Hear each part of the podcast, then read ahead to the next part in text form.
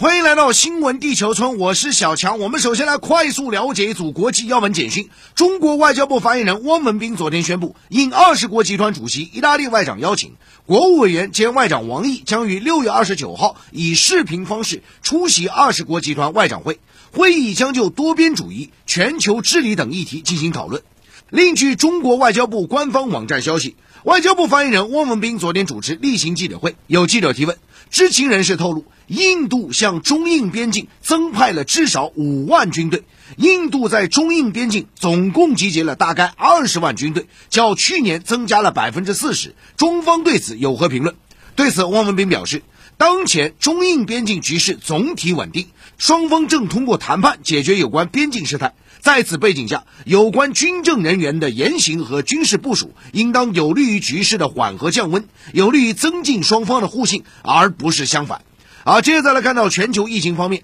来势汹汹的变异新冠病毒德尔塔近日席卷全球九十多个国家和地区，令多国重新收紧防疫政策。昨天我们看到亚洲多国又采取新一轮举措。据了解，泰国首都及周边地区昨天起重新实施部分封锁，马来西亚将封锁令无限期延长，直到病例数下降。孟加拉国政府决定将在七月一号起实施为期一周的全面封锁。目前，印度仍然是仅次于美国的全球第二大疫情重灾区。根据印度卫生部公布的最新数据，该国二十八号单日新增确诊病例达到四万六千多例，累计确诊病例已超过三千万关口，累计死亡病例已逼近四十万关口。而为了应对德尔塔加毒株来袭，印度卫生部日前致函多个地方政府，要求切实做好针对新冠变异毒株的防控工作，立即采取措施，禁止人员聚集。好，接着来看到中东局势方面，美国国防部昨天表示，美军当天对叙利亚和伊拉克边境地区多个亲伊朗民兵组织的军事设施发动空袭。美国国防部声称，这些设施被用于袭击驻伊拉克美军，而此次空袭是拜登就任美国总统后第二次下令实施军事行动。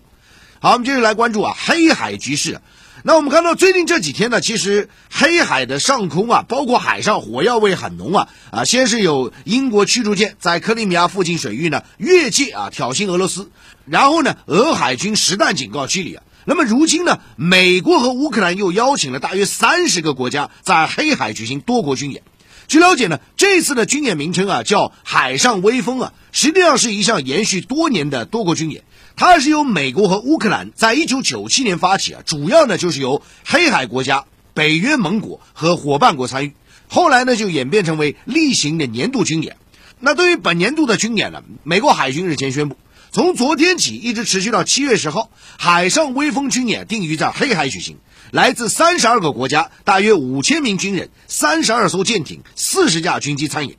那对于这次的大规模军事演习啊，有分析指出呢，和往年相比。本次军演呈现出一系列看点，第一个就是时机敏感，因为我们看到本月中旬啊，美俄元首峰会刚刚举行完，双边关系并没有平缓，对抗仍然是主流，而现在呢，黑海又成为双方啊剑拔弩张的展示场。第二就是军演的集结规模，以前的海上威风的军演往往是七八个国家，这次据称有三十多个国家刷新纪录。不过我们细看啊，从参与国上来看呢，一些和黑海啊。八竿子打不着的域外国家也受邀参加，所以由此可见，美方给出的参演数据啊，里面有一些水分的。那么第三点就是说，军演的内容更新啊，一方面我们看到呢，包括海军陆战队、特种作战部队也应邀参演；另外一方面，演练的项目啊，包括了夺岛作战以及呢攻击克里米亚核心目标为重点。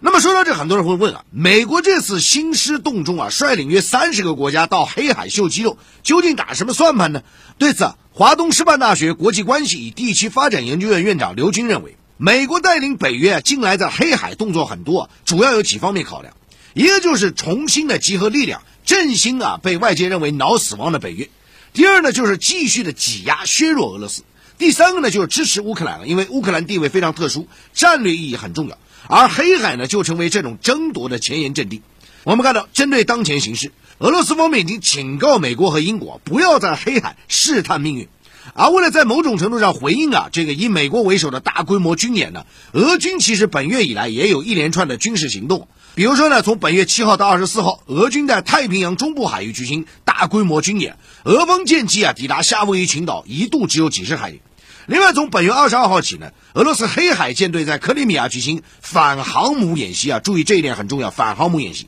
在本月二十五号起呢，俄军又在地中海举行军演。所以外界的分析呢，俄罗斯最直接、最有力的反制啊，仍然是在军事层面。那么这里也包括前段时间呢，俄罗斯在俄乌边境地区一个军事的集结，包括啊最近对英国驱逐舰的这样一个回应啊，都是强有力的手腕向西方表明态度。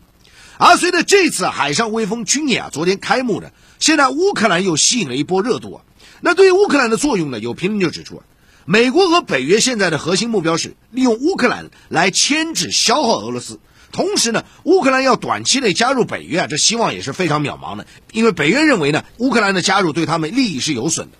那另外一边呢，大家看到，在俄罗斯和英国黑海摩擦不到一个月时间啊，多国军力这次又大规模集结这片海域呢，地区形势可能会更为紧张。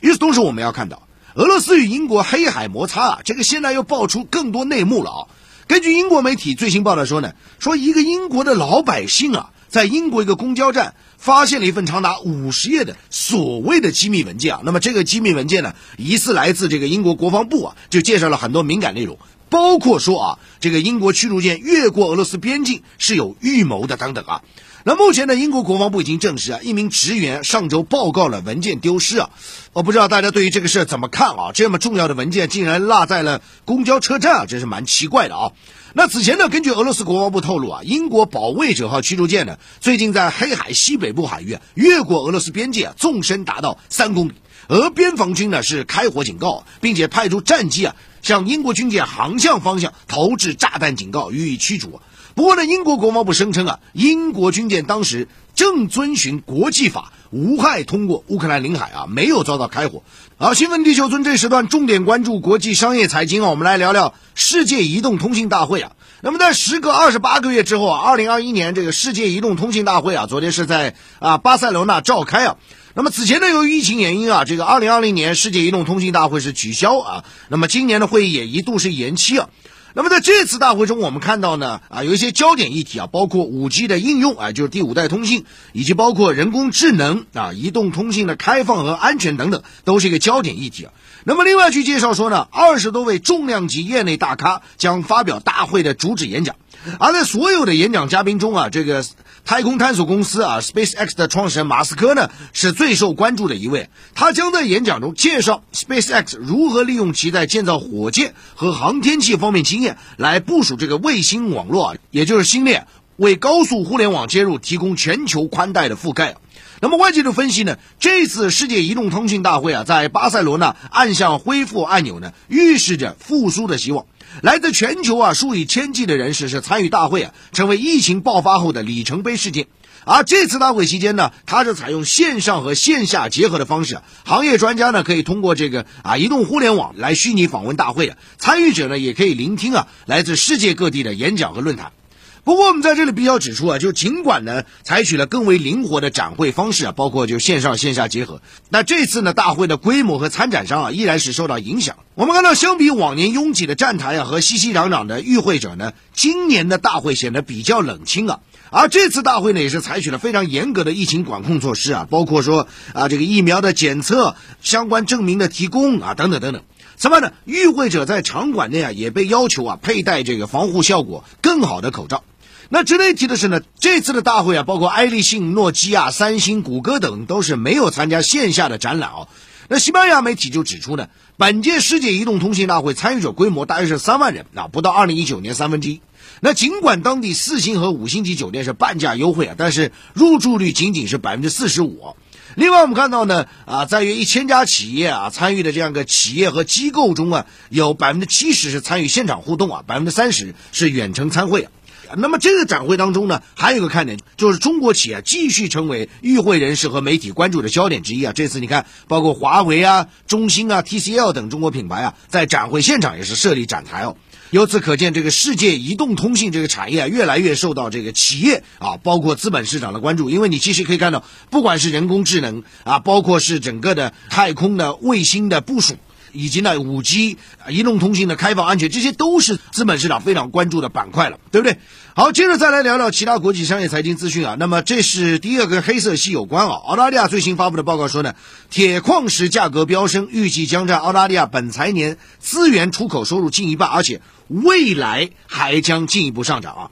好，接着在了原油方面啊，虽然在昨天呢收盘啊，这个原油是小幅的回落，但是最近的趋势已经非常明显了，原油板块也是非常清晰的往上拉哦。那么本周有一个原油方面的重要消息，就是欧佩克加啊开一个会议啊，本周四吧，很有可能会把八月份产能再次提高每天五十五万桶，但是即便提高的话，也不能满足啊此前预期的八月份的供需缺口。那外界分析呢，油价中长期来看仍然是面临上涨的压力哦。好，另外我们接着再来看看金融行业啊。这个英国媒体昨天报道说，法国总统马克龙定于今天参加啊这个摩根大通银行巴黎交易中心的落成仪式，届时将宣誓让巴黎重回全球金融版图的雄心啊。那值得一提的是呢，这处的交易中心啊是靠近卢浮宫，将容纳四百多人办公啊，其中很多人注意啊是从伦敦迁往到巴黎。那么路透社就认为呢，摩根大通作为全球的金融巨头啊，在巴黎设新的交易中心啊，是英国脱欧改变欧洲金融版图的最新例证。